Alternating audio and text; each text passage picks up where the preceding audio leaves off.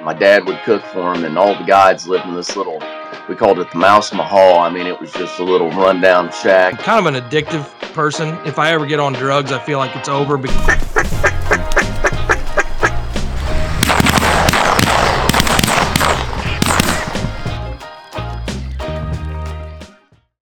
All right, guys, welcome back. Thank you guys for bearing with us here. We've had a little break with hunting season, but uh, we're going to ramp her back up here. We've got a few good guests in line, and we're really excited about today. Is we got Jeff Hood. Um, a bunch of you guys have probably heard of his product, and a bunch of you guys have probably used it. Um, can't wait to get into that, and I know we're excited. I know I'm excited. I know Ira is about having this conversation. Jeff, thanks for joining us, man. Yeah, thank you guys for having me. I really appreciate it. So we talk about this on this podcast about you know entrepreneurship and we talk a lot about hunting and and how we get into things and you know how kind of the pieces fall together. Jeff, first tell us a little bit about what your product is and well, tell us a little bit about what your product is and how long have you been in this business? Uh okay. So our product, our main product right now is the ice ripper. Um, you know, it's electric one horsepower motor, uh, similar to an ice eater, circulates water, keeps ice from forming that's our that's our biggest you know staple product right there but we also have our six and a half horsepower gasoline big rip which is a complete monster. It does the work of like five standard ice rippers. And then also just a couple weeks ago we launched another new product called uh, last grass which is a synthetic plastic um, camouflage grass if you will um, sold loosely but yeah, those are our three main products. We've got a few, you know, uh, parts and pieces uh, that we sell for other people's units to help make those a little more durable as well. Aluminum propellers for the ice eaters, uh, stuff like that. But definitely our, our one horsepower ice ripper is our uh, most common product. And this is J- and for you guys that have followed along. This is J2 Outdoors, the ice ripper. Um, if you guys have seen it, it's like, and I hope I'm describing it right, Jeff, but it's basically it's a unit and it's got like a stand uh and it's got a, it's really easily adjustable and so the thing i love about the product is you can go down like in a marsh type setting or or sheet water even type setting you can go down so low that an ice ice eater like the mallard view ice eater would never be able to operate in the water level that this can operate in. And I love them and they're they're easy to carry around. They're light. I've carried them in public multiple times, but I just like the varying the varying depths on them and and I know that's got to be a, a, selling point. Yeah, yeah, that's definitely a huge selling point. Uh, we can run in as little as 10 to 12 inches of water whereas the standard barrel of the ice eater, you know, you're going to need like two foot of water to cover it up or dig a big ass hole to sink it down in the hole and get enough water. And even then, it's going to cavitate so bad that it's um, not going to be very effective, anyways. For sure. Well, so when J2 started, what was the like? Was it you just looking there? You know, they say, uh, you know, the best, the best, there's a saying about it, but basically the best products come apart of, you know, come by, you know, somebody having experiences in their life that, you know, they need to they see a need for for a change in an industry. How long have you been building these units? And when did you when you started was it just like hey let me try this. Like i got an idea or how did the how did the idea come to you? Yeah no that's that's a that's a good story. They say uh they say some of the most uh productive products come out of necessity or you know whatever that saying is but right. that that couldn't be more true about what happened to us. Um you know, I I have no college education. I went straight into the workforce after school and uh, or after high school, and um, you know, I, I, worked for a bunch of years. Never never made a huge living. Everything I made. What I industry? Spent, what industry, Jeff? Fire protection. So uh, sprinkler, fire alarm, um, stuff like that. Um, but yeah, so I started doing that, and I just didn't have the extra money. You know, I, I always wanted to not go out there and just break ice by hand. Um, I never had the extra $800 to go spend on a Mallard View ice eater. So I, I built my own. Um, I built my own, and the very first one was January of 2017. And at that time, we had just finished building a brand new house. We had uh, we had just found out uh, that we had twins on the way. We were uh, Yeah, yeah. We were uh we knew that she was pregnant for a few months and then right there at the end they told us that there was twins in there and of course, you know, I started freaking out about affording all that stuff. But anyways, I made my first unit in January of 2017. The girls were born in May of 2017 and you know, money was just tight. It was really tight paying for daycare for twins and diapers for twins and just everything like that. Um, so we started to figure out how to substitute some of that, or you know, how to make a little extra income to pay for some of these expenses. Um, and in August, we started selling a very, very crude, very, very crude but very similar version to what we have right now of the Ice Ripper. And uh, you know, the whole the whole purpose there was to cover daycare costs. And uh, we we did that our first year. We covered we covered a whole year's worth of daycare costs that first that first season that we were selling just handmade things right out of my garage and uh yeah it all kind of started spiraling after that so take me from that initial you you buy one you sell one and then you're like hey i'm gonna try because because you know i think a lot i think a lot of what keeps people keeps people from doing some of this stuff. Um, you know, in order to really get yourself out there, you got to get yourself out there. You know, hey, this is what I'm doing. This is what I'm offering. This is my business. If it doesn't work, that's embarrassing. You know what I mean? I just that for lack of a better, you know, Ira's in the vet game. Obviously, Ira, you know, there's a different set of challenges there, but you know that people are going to need veterinary service in a metropolitan area. Like that's there's a tons of costs and risks and it has to be professional and it costs a ton of money and, and i'm not trying to say that oh but but you knew that you were going to have demand for your service you know whether or not all the other stuff fell in a line whatever but you knew you're going to have demand for your service you know it's I, i've gone out of my own jeff what you're saying though is you know i'm just thinking like okay i'm going to try this what if nobody calls i mean you know then all of a sudden you're just the you're the multi-level marketing guy eh, on Facebook, you know, trying to peddle stuff. You know, like that's how I always look at it. Like I'm the guy that puts yourself out there and all of a sudden, you know, none of it works. I mean, I feel like that has kept a lot of good ideas in the can in the think tank. And and so what was it like when you first put it out there and like actually started getting some sales? What kind of feeling was that? Man, it, it was it was an unbelievable feeling. Um, you know, I, it was a kind of a weight lifted off my shoulder in a sense, but also a whole nother weight being put on my shoulders. Um, but yeah, no, it, and that's how I did it. I, I just launched a few posts on Facebook and got some feedback and, and I never sold more than what I could handle. You know, I just advertised that I, I've got five to sell and I always built them before, you know, before people paid. I always had, you know, a batch of them, say like five of them ready to go. And they just sold, they sold faster than I could build them. And then I'd build the next batch of like 10. Um, and it just, it just kept growing and growing. And then the summer of the following year of August 2018, we launched publicly, I guess you'd say, at the Rogers Waterfowl Festival. And uh, man, it just it blew up after that. It was we were getting orders from Rogers, we were getting interest from other large companies to, you know, help market the product and uh, partner. And, you know, actually that was the, the very, the very first day I met Ira as well up there at that event. So uh, that, that definitely started, um, started the actual business at, at before it was kind of more of a hobby. Obviously we were making money, but it was nothing structured like it was after that waterfowl weekend. So Ira, you've, yeah. seen, you've seen a lot of products come and go, Ira, obviously, and junk shit, and good shit, and stuff that you know is going to work, and stuff that you know is not going to work. But you've used the you've used the Ice Ripper quite a bit, I know.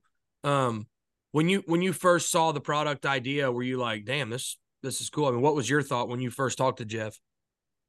No, I mean, I I didn't really know, but um, you know, I, I, through the years, there there've been a lot of guys like Jeff that uh, that you know want to talk to me about their product, want some advice about what what direction I think they should go, or or you know if if they should go wholesale, if, if they should just stay direct to consumer, all kinds of different things. But I think the common theme among everything there and and most things in success is you've got to find a value proposition. So, you know, there was a product out there. It, it was expensive. It had certain, definitely several limitations. Most of those we touched on. Um, so this was a cheaper option. It was easier to get around. It was lighter. You could use it in shallower water. I mean, we're checking a bunch of boxes right there, right? So he found the value proposition. And uh, then it's a matter of, of making decisions along the way that position you to be able to sell more and make more and become more profitable and actually go from having just a good idea and all of our all of our initial samples are crude i mean he talks about how the first ones were pretty crude well that's extremely common i mean if you saw some of the stuff that i've bent and zip tied and taped and all that and put together that are now you know products that are that are very streamlined and and uh, have really helped people to have a better experience. That that's the way that it goes.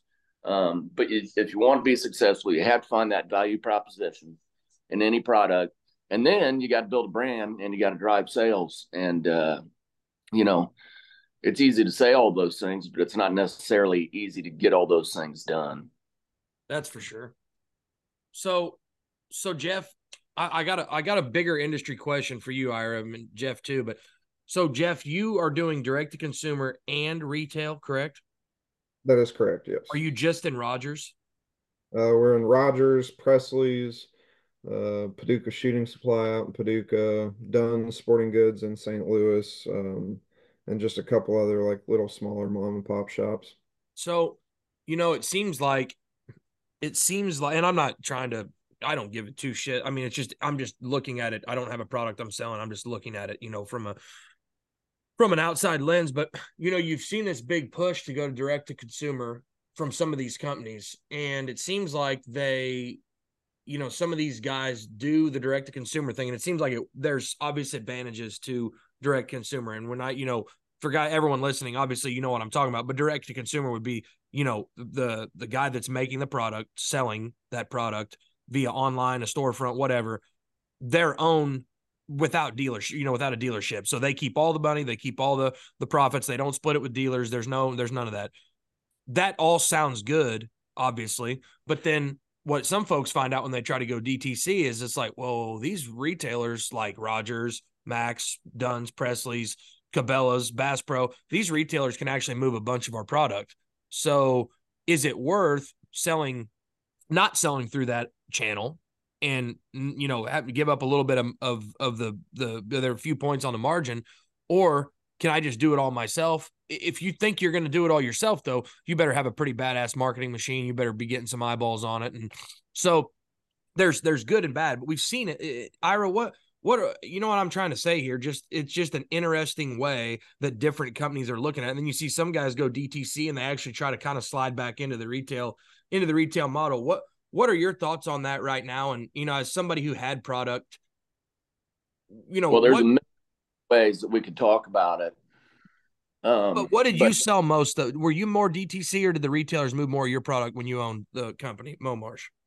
Here's the way I always looked at it. Like the retailers were my insurance policy on inventory. So like I knew that if I built a million dollars worth of inventory, and I sold them a million dollars worth of product, I was I was safe there, assuming they paid their bills. Like you know, my inventory costs were covered, and then anything that they reordered after that, so I still had twice that much product. Anything they reordered after that was all profit, or if I sold something direct, that was all profit. And so that you know, if you're if you're only direct to consumer, there's more inventory and financial risk there because you're the only one covering that. So let's say you build a million dollars worth of inventory and it takes you a year and a half to sell that million dollars worth of inventory or to to have a million dollars in gross sales, you still haven't come close to covering your costs. And and plus, unless you're independently wealthy, you're you've got that money borrowed, so it's costing you a lot of money every month. So there's there's goods and bads of of having a wholesale model. Um, but for me, being at least partially wholesale was a hedge against my risk. That makes sense. I mean, so when you would do that though, when you would do that though, so you're talking about the retailers, they would come to you like by a certain date and be like, we want to order X amount of pallets of this product and this product and this product and this product, correct? Yeah, containers. Yeah. I mean, like, you know, most of that stuff that was for them, I never touched. Like they'd say, Hey, here's here's my order, and I'd cube it out and I'd say, Well, how about we tweak it this way or that way or whatever so that I never had to touch it. I never had to uh, warehouse it. I never had to unpack it. I never had to repack it. And of course, we gave them an additional bump for that. So there was that. There was that price, and then there was a reorder price that was higher. But but for all the stuff that I knew I had no risk in right off the top, that would cover pretty much everything that I had in my warehouse as well as far as costs went. So and so that it just was a you know you're you've got guaranteed income coming so you can like in the beginning i went to the bank and i said hey i want to borrow some money and here's my plan on how i'm going to repay it but i need a line of credit and so you know i would basically float that line of credit for about 60 days because it would be about 60 days from when i had to pay for the product and then they had so it took about 30 days to get it and then they had 30 days to pay it so, you know, I'd only have to float that money for about 60 days, which is a short period of time. And so, and the bank was like, well, sure, we, we see the purchase orders. So their risk was mitigated and limited by the fact that they're lending me X amount of money, but they can see the purchase orders that are in hand. So they were super comfortable lending me the money because they could see that there was going to be cash coming in. So, you know, if you went to the bank and said, Hey, I want to build a million dollars worth of ice rippers, the bank doesn't want 500 or a million dollars worth of, you know, metal and, right. and uh, pumps and, and whatever, you know. So there's a big difference there. And that's how, in my opinion, the retailers can hurt you. But, you know, they, it's a fine line, um, especially if you get kind of up there where, you know, you're noted and you've got social media presence and all that and you know you got to be a little careful about how aggressively you target your community of of uh, of, of people that you're selling direct to um, otherwise you might get some phone calls but my my answer to that is always hey man for you to have more sales i need to do a good job of building my community so that when people walk into your store they go i want to buy an InvisiLab i want to buy an Invisalign i want to buy whatever so I have to do that aggressively on my side. And sure, part of that's going to be through promotions, sales, discounts, uh, free swag, whatever. But I'll worry about that part of it. And you worry about getting people through your door, and then you can sell them the product because they're there. So, you know, that that's the way I always kind of approached it. Yeah, and I, I, agree. You know, we use our retailers to uh, kind of cover our costs for the year and then everything else that we sell direct is kind of more of our profit and you know i always i probably think of things different than a lot of people you know i give away and i mean ira did the same thing with Momarsh jeff i know you do the same thing i mean like there's certain transactions when i say transaction there's certain things that you do or that a business owner is going to do and i feel like not all of those can you see the reward like you know you might have to you might have to talk th- somebody through service or or a, or a fix on a product, or you might have to with a retailer go and make an extra trip or two over there that you didn't want to mess with, or you might give a Ira. You know, we would give away hats and shirts and and things like that. I feel like sometimes I'm like, what am I doing? Like I'm wasting so much time and money giving this stuff away or going and doing this for free. But it's like if you if you have to have a dollar for every single thing that you do, you need to be an employee. Like that is the way that I look at it. It's like if I have to be paid for every hour that I'm working and everything that I'm doing, I need to go back and work where somebody's paying me per thing that I do. And so I guess what I'm trying to say on that is it's all a bigger, it's there, there's a bigger picture to it. And it's hard to quantify, but even if they don't buy it at Rogers or even if they don't buy it at Presley's or Dunn's and Ira, you know, like Mack's and when Momarsh and um, Cabela's and all that stuff, when they walk into that store and they see that product there, that gives you some credibility, in my opinion. It also, you know, they might see it, check it out, whatever, and they might buy it six months later or four months later, or you know, I, I don't. I think there's a I think there's a cool, still a really cool place in the re- in the market, obviously for retail, and a bigger place than a lot of people think. But you know, some of these direct to consumer things, like I said, it all seems like a really good idea at the time until you're sitting there with a zillion dollars worth of product and no guarantee that any of it's going to sell, you know? Um, so not saying that's the wrong way. And if you got the money to do it, that probably makes sense. But um, that's just a, it's just a kind of a different animal. Yeah. Yeah. Know, I don't know. I mean, it has to, it, you know, another thing is Ira, you, you know, we always had at Momarsh, I feel like, you know, you had some guys like, obviously you had good relationships with the real, uh, the, um, with the, uh, retail folks, but then you also had people like, like Jeff Watt that were helping out, you know, promote things and, and get things going. I mean, he obviously very strongly believes in the retail model. We've had him on the podcast before. Um, that you know that that's another that's a whole other side of it the relationship side of things with these retailers and kind of the community super. that some of these relation that these retailers are building super important and you know the thing that i think that the the companies that are really doing well now they're they've been effective at using social media and whatever you know youtube but and and having events but but basically they've been great community builders. Like if you don't if you're so worried about making money that you're not willing to make people feel like they're part of the team you're you're going to struggle to have a good community in my opinion. If you want a strong community and money is not the top thing that's driving it you're you're more worried about how do i engage people? How do i build a strong community those are the guys that are really going to kick some ass. And it's been proven time and time again. I mean, you just look at who's doing well and who's not, and it's it's it all boils down to that in today's world. It really does.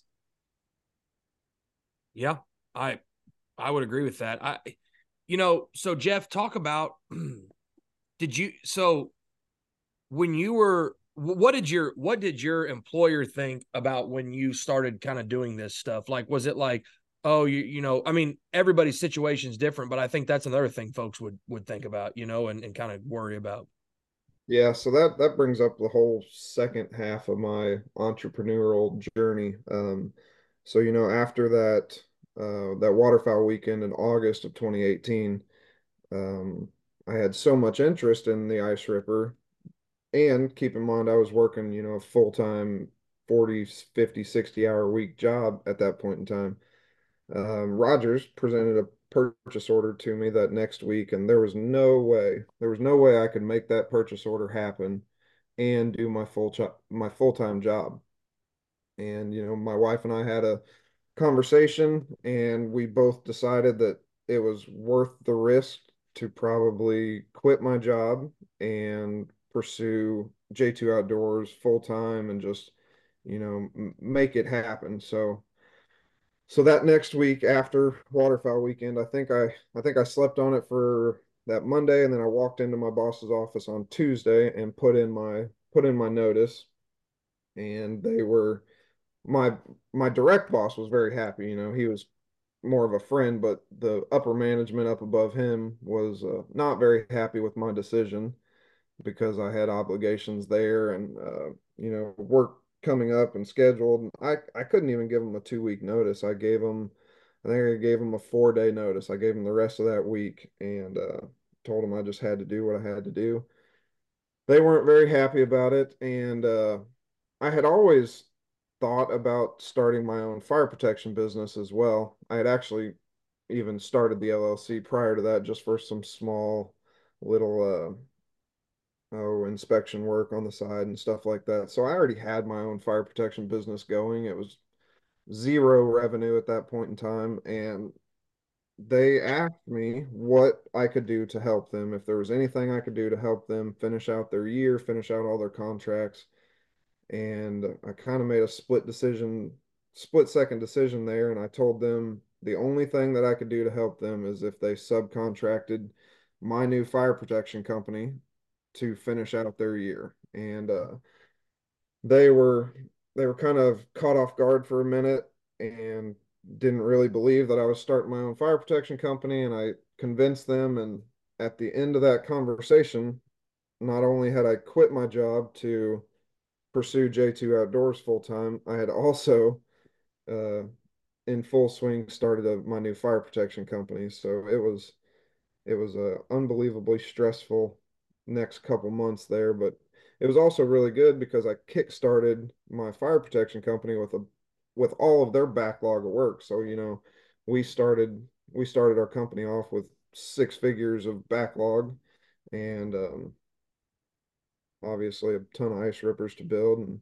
that's when the pressure really really hit but they were they were pretty supportive through it all they they had planned on shutting down that division anyways and just liquidating all the assets and um, they asked me what all assets I wanted and told me to put a price to it. And you know we worked out an agreement and uh, yeah it's been it's been really really good ever since. I wish I'd have done it years earlier but that opportunity wasn't there years earlier. And I definitely got lucky and kind of right place at the right time. There's so much to be there's so much to be said for like being you can only be so prepared to do something like that. I mean, you're never going to be pre- I mean, I don't I'm not trying to speak for you, but I I know from my personal experience when you when you go ahead and jump off the diving board, you're like, god, dang it. I I there I didn't even think about this or that or you know, what am I going to do about this or that or I wish I had this in place, but I don't. I'm gonna have to save up for this because if you're anything like me, it's like I knew some of what I needed, but I didn't have any money to do it. And, and not that I, I'm not talking like flat broke, like, but I didn't have the extra money laying around to do everything that I needed to do. And you know, so for some of our guys listening, I'm not asking for numbers, but I mean, like the job that you had, Jeff, the job that you quit, what by by you know rural America, rural Missouri standards was it a pretty quote unquote good job? Uh, it was it was a decent job. You know, I was I was not wealthy by any means, but you know, on a, on a good year, I was bringing in seventy thousand dollars or something. And um, I, I feel like there, I, I, you guys correct me if I'm wrong, Ira. You can think about it too, but I feel like there's a lot of guys that get out of school, whether or not they have a degree. Maybe they go in the trades. Maybe they're in like a you know, a, a seasonal job like maybe a pipelining job or or a boiler making job where it's you know you make really good money for six months and then you're out for a while or maybe you you go into a sales job. I remember ag retail is is what i was in but you know there's a lot of guys that come out of these i'm talking about guys like us that that want a duck hunt that want a little bit of freedom that you know want to make some money. And i feel like there's a lot of guys in that 45 to 75 thousand dollar range. And depending on where you're living and what you're doing and what your situation is you know you hear this from you know people let's say you're making 50 to 70 grand you know you hear from your parents or older people in town god damn that's a pretty good job. I'd kill for that. You know hell that's great for around here. It's like it is and and you hear people you know you hear people that are in that between thing like hey man i make 50 60 grand 70 grand. I have a little bit of freedom but man i wish i could take that next step. And you know when you're making 50 grand or 60 grand it doesn't seem like a lot. It doesn't seem like you have a lot of extra money. Then when you quit your job, uh, hoping to make 30 in my in my case, 50, 60 grand seems like a whole hell of a lot. It's like, now wait a minute.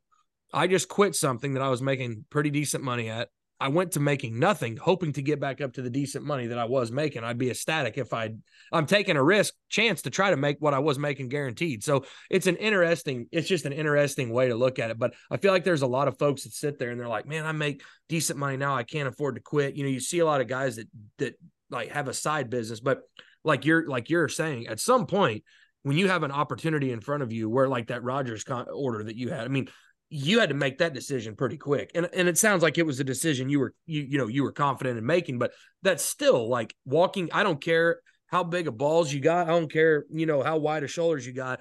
When you walk in there and tell them you're quitting, that's kind of I mean that's a suck. That's a a feeling that isn't fun to necessarily you know a conversation not necessarily fun to have. Yeah, no, it was it wasn't a very fun conversation, especially you know, they they were already planning on shutting that division down, so we were already to like a skeleton crew anyways. Um, I was very, very crucial in finishing out their year and um, you know, but they were also very, very happy whenever I offered to finish out their year under my new fire protection company. So, you know, it, it was good for them. It was great. I mean, it was it was really great for me, but um, it was definitely a risk. There was hopefully some reward to that risk and you know now being five years later it's it's really paid off and i I couldn't see it ever playing out any other way. But it, it was a it was a very hard decision to make because keep in mind I had just built a brand new house. I had just had twin daughters. I already had a son. Um, so you know we've got we just got married too. You know, not long before that. So it was it was a huge year, um, huge couple years there, and uh, very very scary, very risky. Um, but now that it's all played out, it's uh, it's been a great reward for us as well. Well, I think that's what keeps a lot of people from doing things that they would be very successful in is the risk. Um, you know, there's going to be a lot of hard work, a lot of sleepless nights, and you're going to lose money in the beginning. You're lucky if you break even or make a little. You know, you had some insurance. Listening to your story yesterday, on you know some refinancing of the equipment and and working that relationship to where you know it could continue on and you knew you were going to have some income there and you had the PO from Rogers but like you know when we started our first clinic we we started one and built one at the same time and I think in the first 6 months I worked at the emergency clinic at night slept on the floor it didn't even go home. I'd go to the office when I was done, sleep on the floor until someone came in. They'd come wake me up, and I'd go see them. And I think in that first six months, Aaron and I lost about one hundred fifty thousand dollars that we didn't have, and it took us a couple years just to get back to where we're broke even. Um, and that was only because we were working at night as well. And uh, you know, people now, I feel guilty sometimes. I, I mean, heck, I don't know how. I think I've only missed one or two days of the season so far. You don't feel guilty, god damn. No, I do sometimes. I mean, a little bit. Come on, not I mean, not guilty enough to not go. A little bit of guilt, but uh, but I'm like, she, you know, there was no guarantee that that we were even going to make it, and it definitely wasn't because I was sitting on my hands, um, just hoping that people came through the door. I mean, we were working our ass off, and and that's just part of the trade off. But like I said yesterday, and like I've said a million times, take your risk when you're young. What are they going to take from you? You don't have anything. What do you have to lose? That I mean, the, that was the thing that was kind of hard for me to. It wasn't hard for me to deal to to come to terms with, but I remember when I was talking with Ira about quitting where I was working at. It's like, man, I hate to give that up and this and that. He's like, well, one thing is, if you fail, you have nothing to lose, and it's like. You know, as a 20 some year old person, you're sitting there like, well, what do you mean I have nothing to lose? I've got this and that and this when you really think about it, you really don't have much to lose. I didn't at the time. Jeff obviously job. I mean, it's not like you won't be able to get another job if it doesn't work. I mean, but the bank's not going to. I mean, they don't want half of nothing. Jeff had uh, Jeff was had built a house. I mean, there's you know, so that's a little bit different. But like me, yeah, but he was, probably had no, you know. No, I know. At Least- but I was I was living in junk literally a falling in house falling in around us. And i was sitting there thinking to myself like man i got you know a little bit of money in the bank which i which is laughable. But in my i mean it was it was a big deal to me you know that's why i'd saved up. And you know it's like i i mean but if you really get down to it i had some money in the bank in a savings account a shotgun a bow and arrow and a, a feet up range a Ford Ranger. So that was what I had. So after I sit down there and really take inventory, and you talk about really knocking you down a level, um, making yourself a little uh, little balance sheet and uh, kind of a list of things. You you don't need to you don't get writer's cramp listing that shit out. It's like, boy, this is a joke at the end of the day. And uh it's like, boy, I, I literally I thought I was like, I literally don't have anything that I own. And this is a humbling feeling. There's nothing that I own that anyone would want. But think about that. Think about that. Like if you're sitting there, and that's what I that's when I decided to quit my job. And my job was awesome. The guy I worked for, I learned more from him than than anybody. Dude is the best business, you know, one of the best businessmen I have ever had the chance to meet. I he's one of my biggest customers now. He's awesome. It's not like he wasn't, you know, if I would have stayed the course, you know, what I was doing, I, you know, it would have been awesome and and I was on track for something great, but I just am not wired that way. But I was sitting there and I was thinking to myself, I'm like, not literally maybe my dog which was a good she was a good dog. That is the only thing that i think i could even give someone that i have. Nobody wants my beat up piece of shit shotgun. Nobody wants this junk ass truck. That i don't even own this house and it's falling in.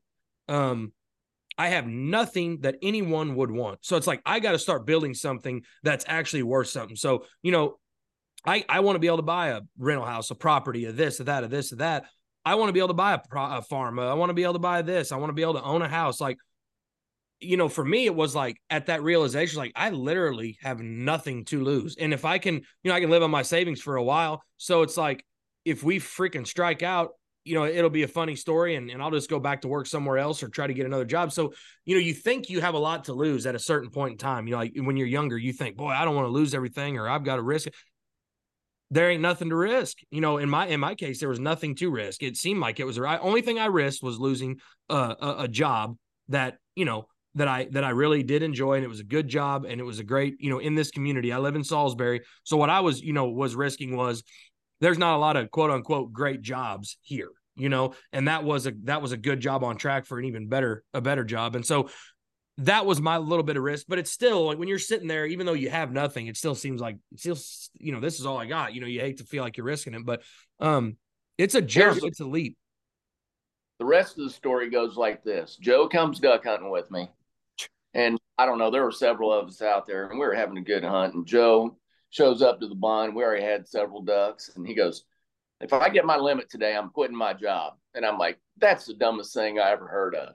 And so here comes some ducks and he shoots one or two. And we're like, well, hell, we're going to make sure he gets his first, you know? So we're First shooting time ever. a few more. And uh, we still got a few more ducks shooting. Joe says, all right, guys, I'm out of here. And we're like, where are you going? I, I got to go quit my job. He drove to, he drove to the place and showed up, walked into the boss office and said, I quit. I was yeah. like, good dang. I needed I mean, that's something. I was thinking about it for a while and I was thinking about it for a while and it was like, you know what? I'm gonna just like I do that. I do that in my life. Like I'll just be like, I, I make these um and sometimes I have to do it, but like I, you know, work better under a deadline, I guess. But sometimes I'll just make these things be like, you know what? I'll be duck hunting, be like, I'm gonna give it 17 more minutes. I'm not leaving.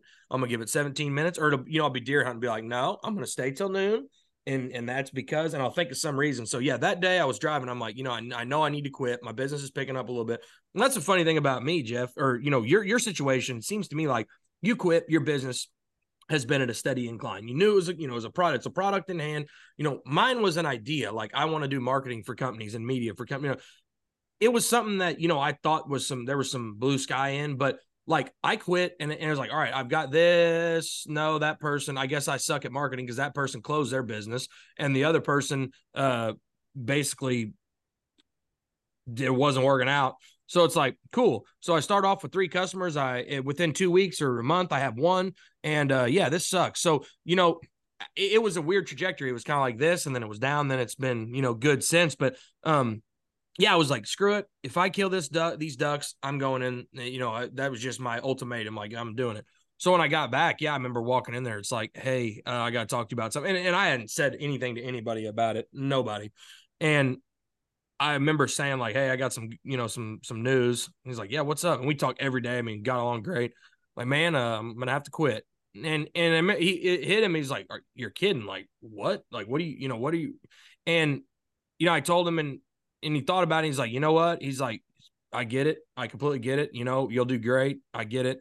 Um, good luck. And you know, we we've worked together since uh, in different capacities, but it was a weird feeling, man. It was really a weird feeling. I'm glad that I did it when I did it, but uh, but it was an odd feeling doing it, and it's just kind of it's just kind of weird. But so so you're sitting there now, Jeff. You're running J2, and um, you got your fire protection business what would is it is it would you would you say it's 50 50 would you say it's um what takes up more of your time um as far as time spent the fire protection business is much much more time consuming um you know you talk about trajectory and we we have had a very steady steady climb on both businesses um but the the biggest thing that we can uh credit for that is just the team that we've built you know, I've heard you guys talk about making sure the right people are around you and the team that you've built. Uh, you know, my wife, she was working a full time job too when we launched these businesses. And about a year later, I believe, she quit her full time job because she saw the need. Both businesses were growing. Um, you know, there was stuff that was not getting taken care of properly. I am not a bookkeeper, you know, so she was trying to do everything on evenings and weekends. And, you know, she quit her job too. And, uh, now she works literally right across the table from me every single day, and I couldn't I couldn't see it happening or couldn't have it any other way. Um, but yeah, no, the fire protection deal is definitely more time consuming, but it's also it's a larger um, business for us as well. Not uh, not crazy bigger as far as revenue dollars coming in, but definitely time spent. Uh, it takes so much time.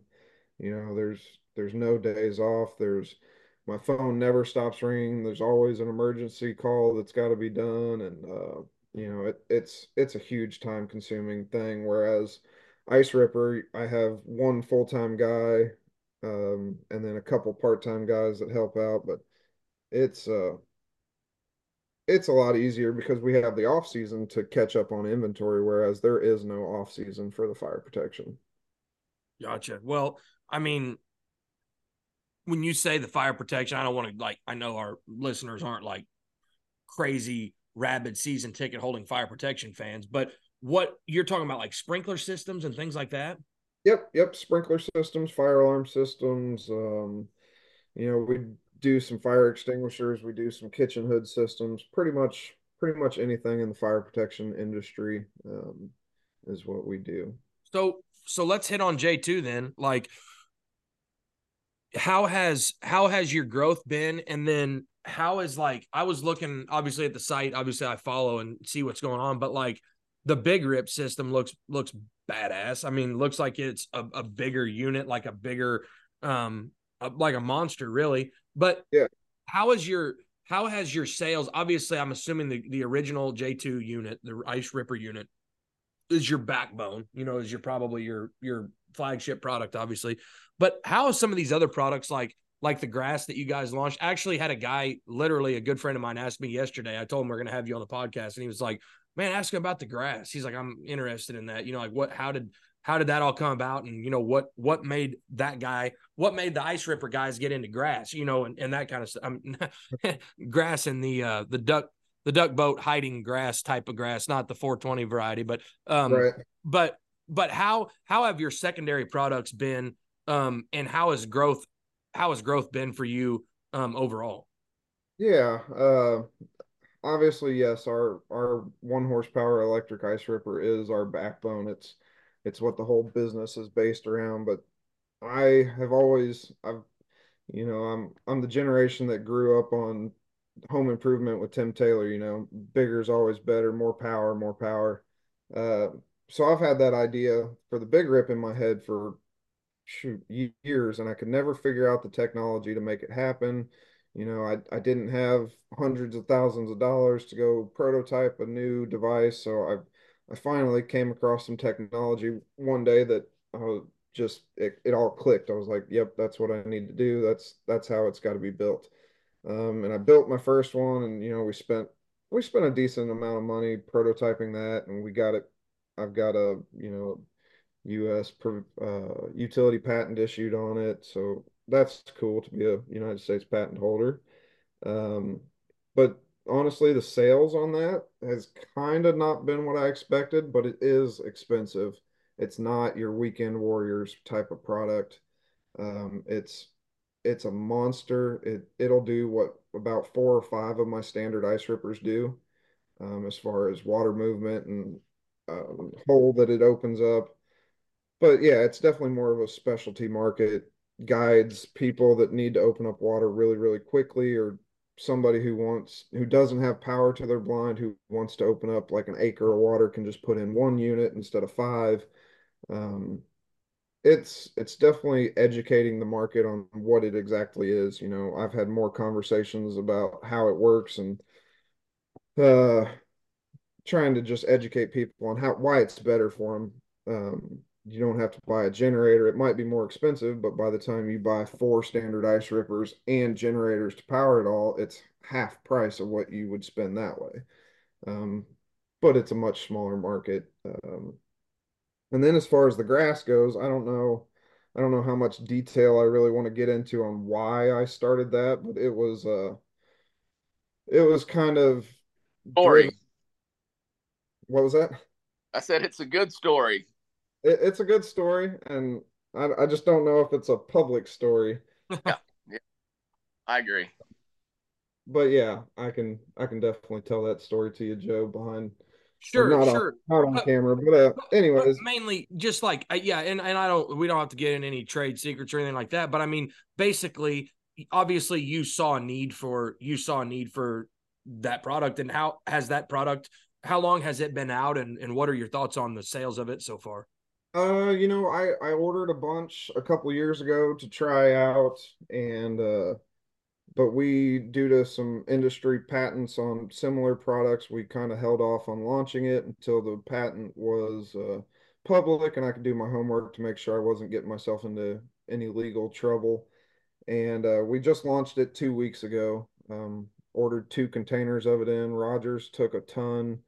Um, Presley's will have it in stock next uh, next year. They didn't want to stock it this year, but they're planning on doing it next year. Uh, and we're we're selling it pretty steadily. It's it's another one of those things educating the market. You know, we've been we've been a de-icing company for so long, and now we have to tell people that we're selling camouflage as well. Uh, what does it I, fit, what does it fit best on like a like a panel blind, like a boat, like a uh yeah, we we use them as base layers on our boats, uh, layout boats. Um, I just did a uh, an 18 foot Excel for a guy um, I use it on my my Invisilab. You know, it's a it's a great base layer um, on an Invisilab or Invisiman or uh, I know a, a friend of mine owns Blind Spot Outdoors. He he sells floating skid blinds. We we sell some to for his blinds as a good base layer. County line boats. We uh, move some of it for base layers on their boats. Um, but yeah, it's a really, really good base layer. I'm not saying it's it's the end of your camouflage, but it's a really, really good base, and then you can kind of top dress it with some uh, some smartweed or millet or whatever you're hunting in, just to kind of blend it in better. But um, yeah, I I saw a need for it to be a little bit cheaper than and more accessible, I guess, than what was already on the market. Um, and I just like anything else, I just uh, put my mind to it and made it happen. Cool. I mean, you know, that's you know, that's a that's a cool thing. I mean, you know, when you look at when you look at companies that add product lines, you know, that's always a little bit of a risk too. You know, obviously, you know, you're taking a container and whatever you're doing. But it, I find it interesting what some guys will try to add to their lineup and what, you know, what some guys won't. But at least, you know, in your in your line here, a lot of your customers are going to be the same guys. You know, a lot of your customers are going to be, hey, we're going to grab an, you know, oh, the, I didn't know the Ice Ripper guy sold this stuff. Well, hell, we'll just get it from him. You know, I feel like it's a pretty cool addition to the line. I don't know anything about the product, that product line, or or that how manufacturing or all that stuff goes. But so, just from an outsider's point of view, it's kind of a cool addition. Yeah, no, and and it definitely helps to have a cheaper product. You know, we are such an expensive I say expensive. We are a higher end, higher dollar product, so our sales are definitely more seasonal based um, through the season. And to have a cheaper product on our website that people can buy in the off season, or you know, if someone in July buys an Invisilab and they want to grass it, it gives it gives our customers something to uh, something to buy outside of the season, outside of the prepping time, and then it shows. You know, we we move some units at the shows that we go to, but a lot of times people don't want to spend that kind of money right then. So it just gives us something cheaper to market as well. Um, as as far as dollars spent, you know, it's it's still a great product. It's not cheaply built or anything like that, but it it gives us a different uh, you know, a different price point to try to market. Makes sense. Makes sense. You more more contact, you know, with people too, you know, and obviously and that's under the J2 brand, correct? Correct. Yep, it's uh it's called our last grass. It's the it's a plastic, um, you know, fire retardant, mildew proof. It's uh it's the last grass that you're ever gonna have to put on your blind. I like it. I like it. Ira, you've done kind of that kind of thing, put a base layer on before, and you know, like some of your shit would have a base layer on it, and then you'd kind of add add natural yeah. stuff too. Yeah, yeah. No, I think uh, I saw it yesterday. I think it's pretty cool. Um, I do think that it's going to last a long time, and you know, I, I de- the raffia gets heavy when it's wet and it lays flat. You know, the stuff's a lot stiffer and has uh, it's not going to get near as heavy when it gets wet and all that. So it's it's pretty cool. Um, I'm having Jeff send me some. I'm excited to try it. You know, try it. it yeah, the stuff that was on his InvisiLab for the last four years. Uh, that's testimonial to the grass and to the product itself. But I wonder, yeah. I wonder how that would work. I wonder how that would work at um, like on the VersaBlind. Uh, I'm sure it would be great. Yeah, yeah. Make, makes sense. Jeff, how much are you able to? How much are you able to duck hunt now? Um, with both of these businesses rocking and rolling, um, are you still able to get out quite a bit? I mean, um, some of the busiest guys I know are businessmen that that duck hunt as well. Because you're gonna, you know, a lot of guys are there. I'm gonna find time to go. So, um, you know, it just adds it just adds a little bit more. But are you are you the guy that's like, man, I'm gonna go and I'm gonna get out as much as I can, or are you the guy that's like, man, I got to work so much I don't get to go as much as I'd like? Uh, I guess I'm kind of a happy medium. You know, I'm I'm kind of lucky in a sense that one of my business is in the waterfowl industry, so that does open up some opportunity. Um, you know, as far as like going up and spending the day with Ira yesterday, if I was just in the fire protection business, I wouldn't have that contact or that opportunity. Um, so yeah, it, it opens up some doors, but it also, you know, at the end of the day, I've got two businesses to run and I can't I can't put the whole weight of that on my wife's shoulders to be in the office running it. I can't put it on my guys' shoulders. Um, so I kind of have to lead by example a lot of times and be in the office when I wish I was out duck hunting, but at the same time I get to go on some cool cool adventures as well. So I, I definitely make time for it. Um, I will say that if if anybody you know, is thinking about being an entrepreneur and thinks that it's just this easy, you know, I'll work, I'll wake up at noon, I'll go into the office for four hours, um, you know, and I'll make a million dollars a year. That is not the case. Not the case at all. You will work more than you've ever worked in your entire life for probably less money. And uh, it's uh, it's a ton of work. And you gotta you gotta be disciplined enough to do the work when the work needs done, not when you want to do the work at the end of the day, it's got to be pretty cool to see your product at some of these badass places, you know, some of these cool spots. And, you know, it's got to be, there has to be a sense of pride, like whether you even know the guy or not. You know, I'm sure there's times when social media post or whatever, you might just see it in the background or, you know, hear people talking about it. They might not know you or know who makes it or whatever. You know, they just, hey, I've got this product and it works. That has to be cool to see something that you kind of thought up and created being in use at all these different spots. I mean, that that has to be kind of cool sense of ownership, pride. No, you're you're absolutely right. And probably one of my most proud days was yesterday. You know, yesterday we pulled the plug at Heaven on some competitors' products and we plugged in ice rippers and uh, I got to do that alongside a Ira, you know, industry guy that's been in the industry for years and he chose my product over another and uh, th- that was a very very proud moment yesterday. Ira, what are we going to do now about the the uh the cavitating, gurgling, crazy sound not being there anymore? That's going to be weird hunting there. Well, we won't need as many pin oak branches because I go through about 40 of them a year, putting them on top of the, the little suction siphon there to eliminate the monster of wherever hole we're hunting. So it'll be great. Less work. You talk about freaking, but you talk about freaking uh loud. You know, how many bunches? I, I would hate to know how many ducks. I mean, those things have saved so many ducks' lives. It's unbelievable. You're working a group of 15 or 20 ducks or whatever and in heaven, and here they come, here they come. They get to the treetops and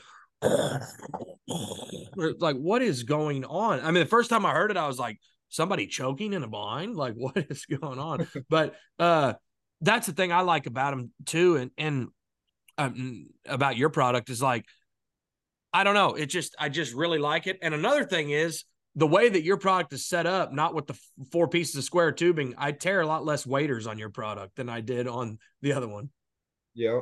Yeah, we definitely try to make it pretty easy to get a hold of and easy to adjust and um, rounded corners where all the rounded corners need to be. Uh, it's uh, it's definitely a product for waterfowl hunting designed by a waterfowl hunter. If a guy wants to buy your product, um, if a, obviously guys follow along on social media with J2. Um, you can see all the stuff. J2 Ice Ripper on Instagram. I'm looking at it right now. Um, you can see the product in use and you can see some of the different setups of people that are using them. But if a guy wants to like, all right, I want, I know I need to keep my, you know, water open at, at a certain spot. And I, I, you know, man, it's just like, it's that tipping point of water. I mean, I always loved to duck hunt. I didn't have the money to buy an, uh, an ice eater and a generator and all this shit. So it's like, you're out there busting ice and you got fishing, fishing uh dip nets trying to net the ice it just just absolute joke and it's just so frustrating so hey i'm gonna make the plunge i'm gonna buy an ice ripper.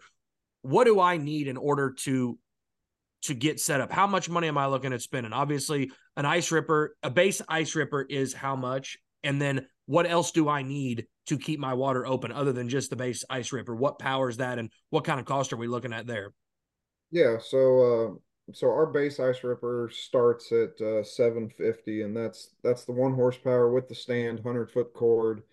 Um, so yeah you'll need that $750 investment we ship everything for free um, but then also you'll need uh, some sort of generator or if you're fortunate enough to have power to your blind obviously you can skip the generator portion but uh, you need a 2000 watt generator a lot of people go for the hondas I don't really like the Hondas. I, they're a great unit. There's nothing wrong with them. They're still probably the best on the market, but they are by far the most expensive on the market too. And I've had just as good of luck, if not better luck, out of some of the generators. You know, Generac, Briggs and Stratton makes one, even down to the Harbor Freight generators. I've had phenomenal luck with a bunch of those. So you'll need to get a generator 2000 watt anywhere from you know $500 on the low end for like a harbor freight all the way up to say $1200 $1300 for a honda um, so for $2000 whichever route you go for 2000 you can be into a, a unit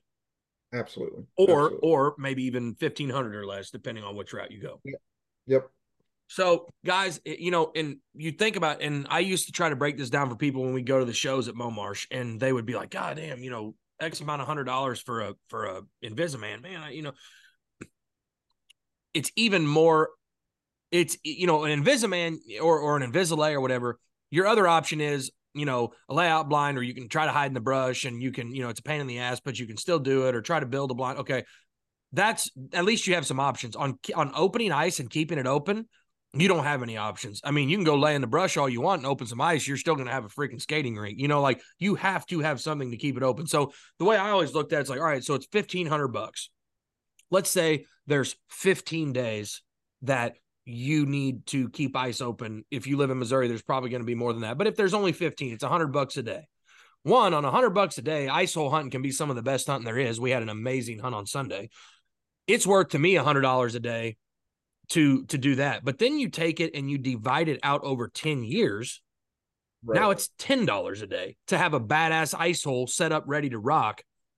You know, if there's two guys on a hole for $5 a day, or if you're or if you're in Missouri and it's a 30 to, for $2.50 a day to have a to have an open hole, that's an investment. That's not an expenditure. You know, the expenditure is the, you know, trying to rig up trolling motors and going three hours early and trying to bust shit and tearing waders and all. You know, it doesn't matter how you look at it and what money you think you're going to save. I'm just telling you, at $1,500, you're not going to save money if it's something you're planning to use quite a bit. Like, there's no way to save money that's going to be better and work better than one of these units. There's just not. I mean, everybody's tried everything.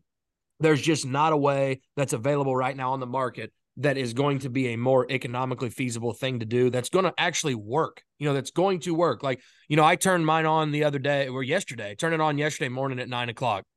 I go back at 11.45 our timber hole is wide open you know what i mean? Just absolutely perfect looks good throw the decoys out and hunt you know? And so that's just kind of the point I want to get across, Jeff. It's like, yeah, it, it's a, it's a higher ticket item, you know, as far as uh, you know expenditures go. It costs more than a dozen decoys, or it costs more than whatever. But I would just be willing to say that other than your gun and maybe your waders, there's nothing that you need more than to be able to keep your hunting hole open. So if you guys are thinking about it, think about it like that. You know, divide it out over ten years, divide it out over five years, and and uh, if there's a couple of you paying for it, all of a sudden it's free, pretty much. You know, to have it if you're going to use it for a while. Right. Then you, you also have to take into account you know, there's a lot of people that rig up homemade stuff, and my very first unit, it was a homemade unit too. Um, but at the end of the day, if you have problems with that unit, my personal phone number is on my website. The email on our website goes to my personal email. So um, I stand by everything. I I talk to people. I I answer questions all the time. Um, so if you need someone to get a hold of, it's it's right there, right at your fingertips. You don't have to go through some computer animated, you know, bot or whatever. It you pick up the phone, you call me, and I I fix your issue for you. And and obviously you've got a you've got a little bit of a fabrication background to be able to do all this stuff. Uh, slightly, yeah. You know, growing up a country boy in Missouri, you kind of you kind of learn those things along the way, and class.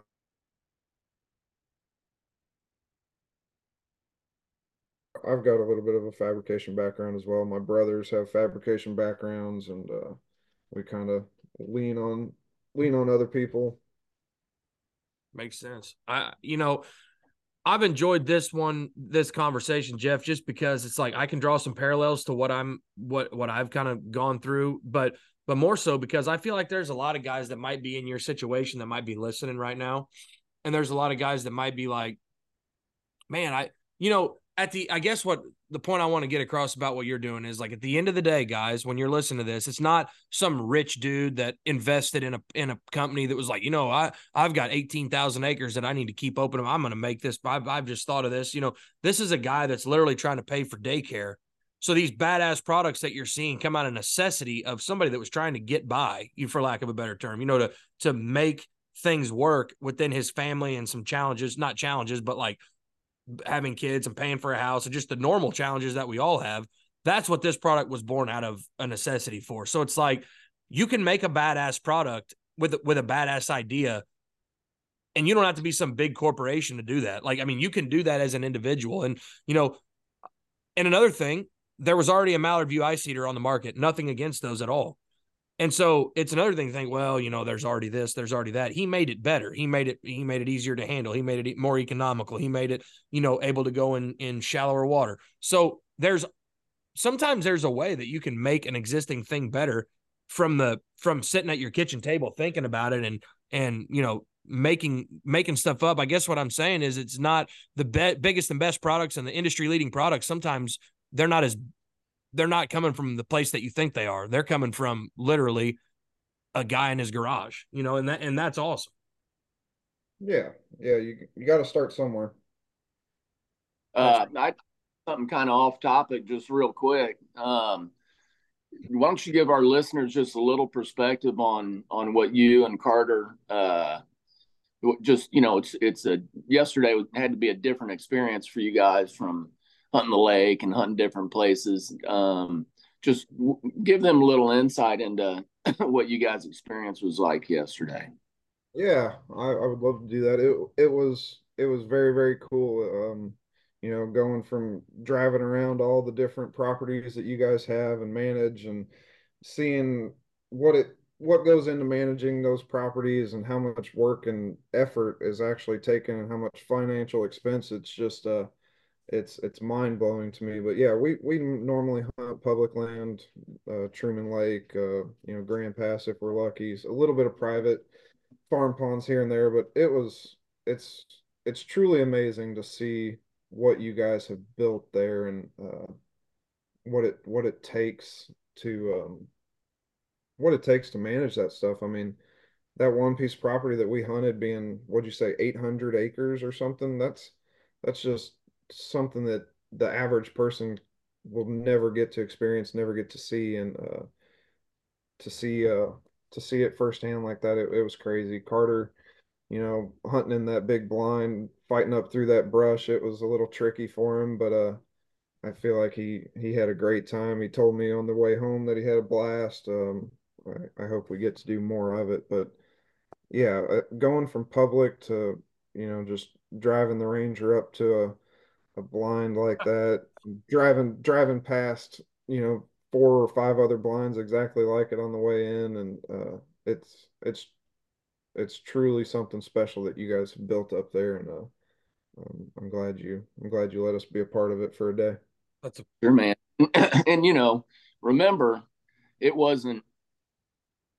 You know, when I was in my twenties and and even my thirties, uh, heck, I was doing the same thing. I didn't have anywhere to go hunting. I was just hoping that someday I could have a mud hole somewhere, even if it wasn't very good, uh, that that I could go and know I had a spot to hunt. You know, and things things change. So, um, but yeah, man, it, it's uh, it's pretty cool, and and glad that you guys were able to come up and and go yeah. hunting.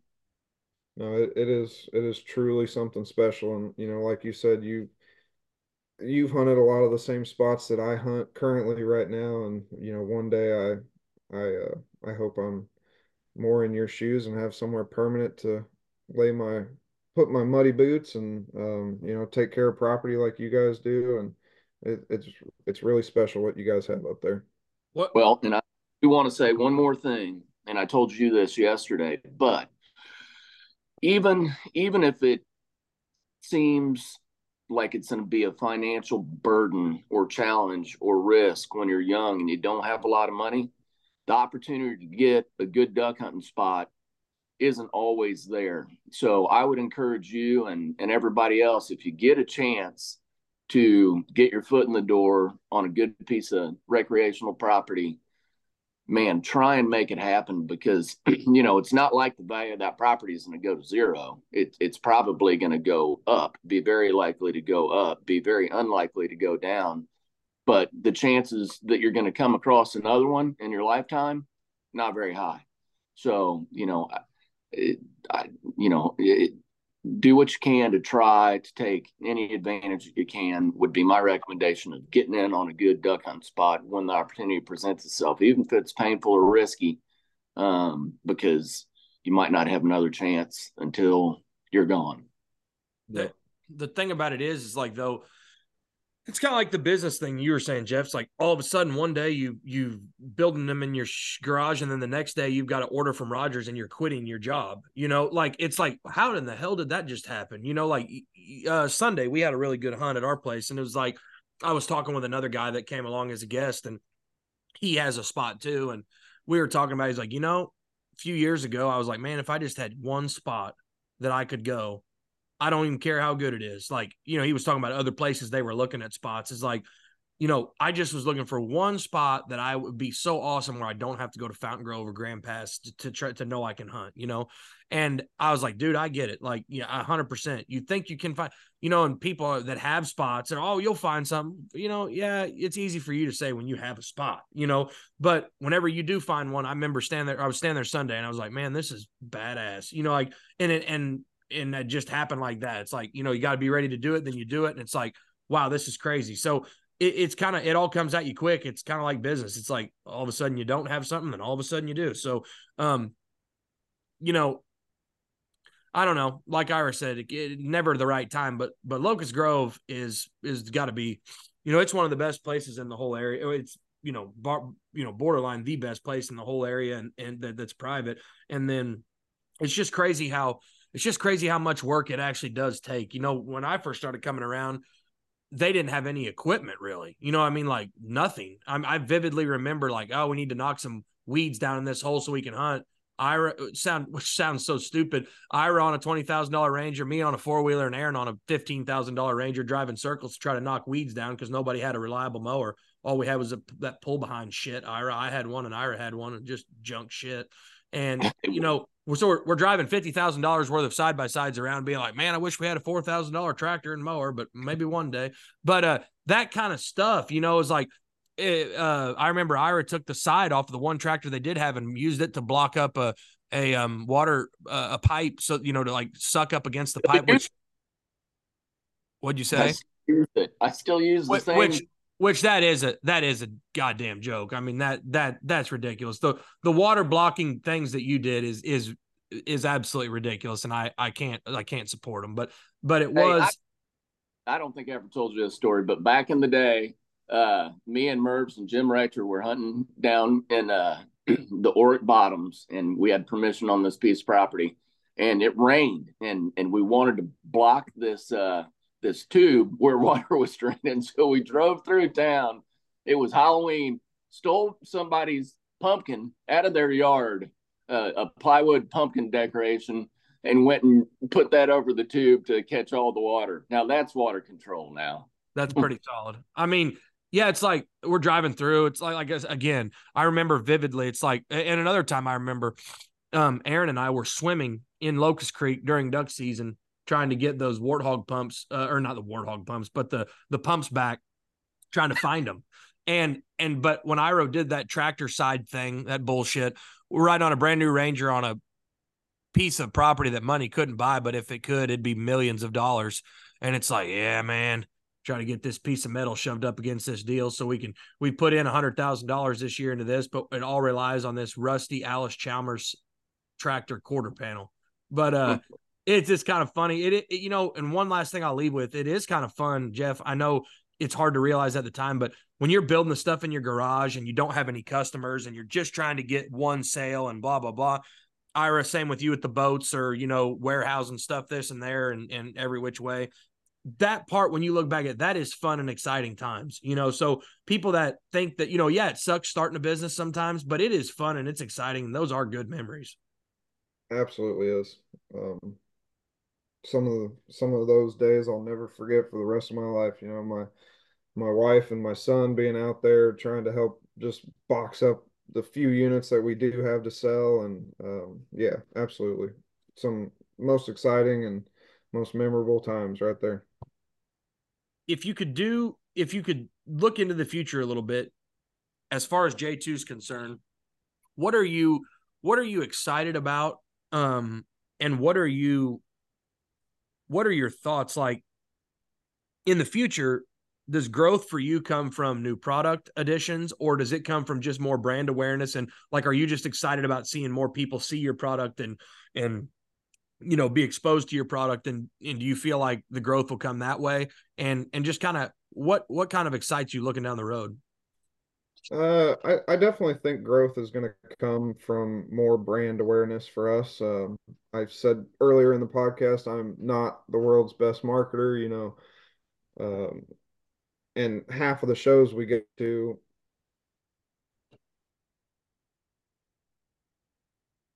um so yeah, I mean, we just we got to get our name out there more. We got to hit up more shows. We got to just get in front of more people. But the the biggest uh, thing for me through all these years of growth has been controlled growth. You know, I we try to control our growth and we don't overextend ourselves and it might it might slow our growth down, but it doesn't put us in near as the risky spot as as it would if we were building, you know, two million dollars worth of inventory at a time and we only sold five hundred thousand or something. You know, that that's risky.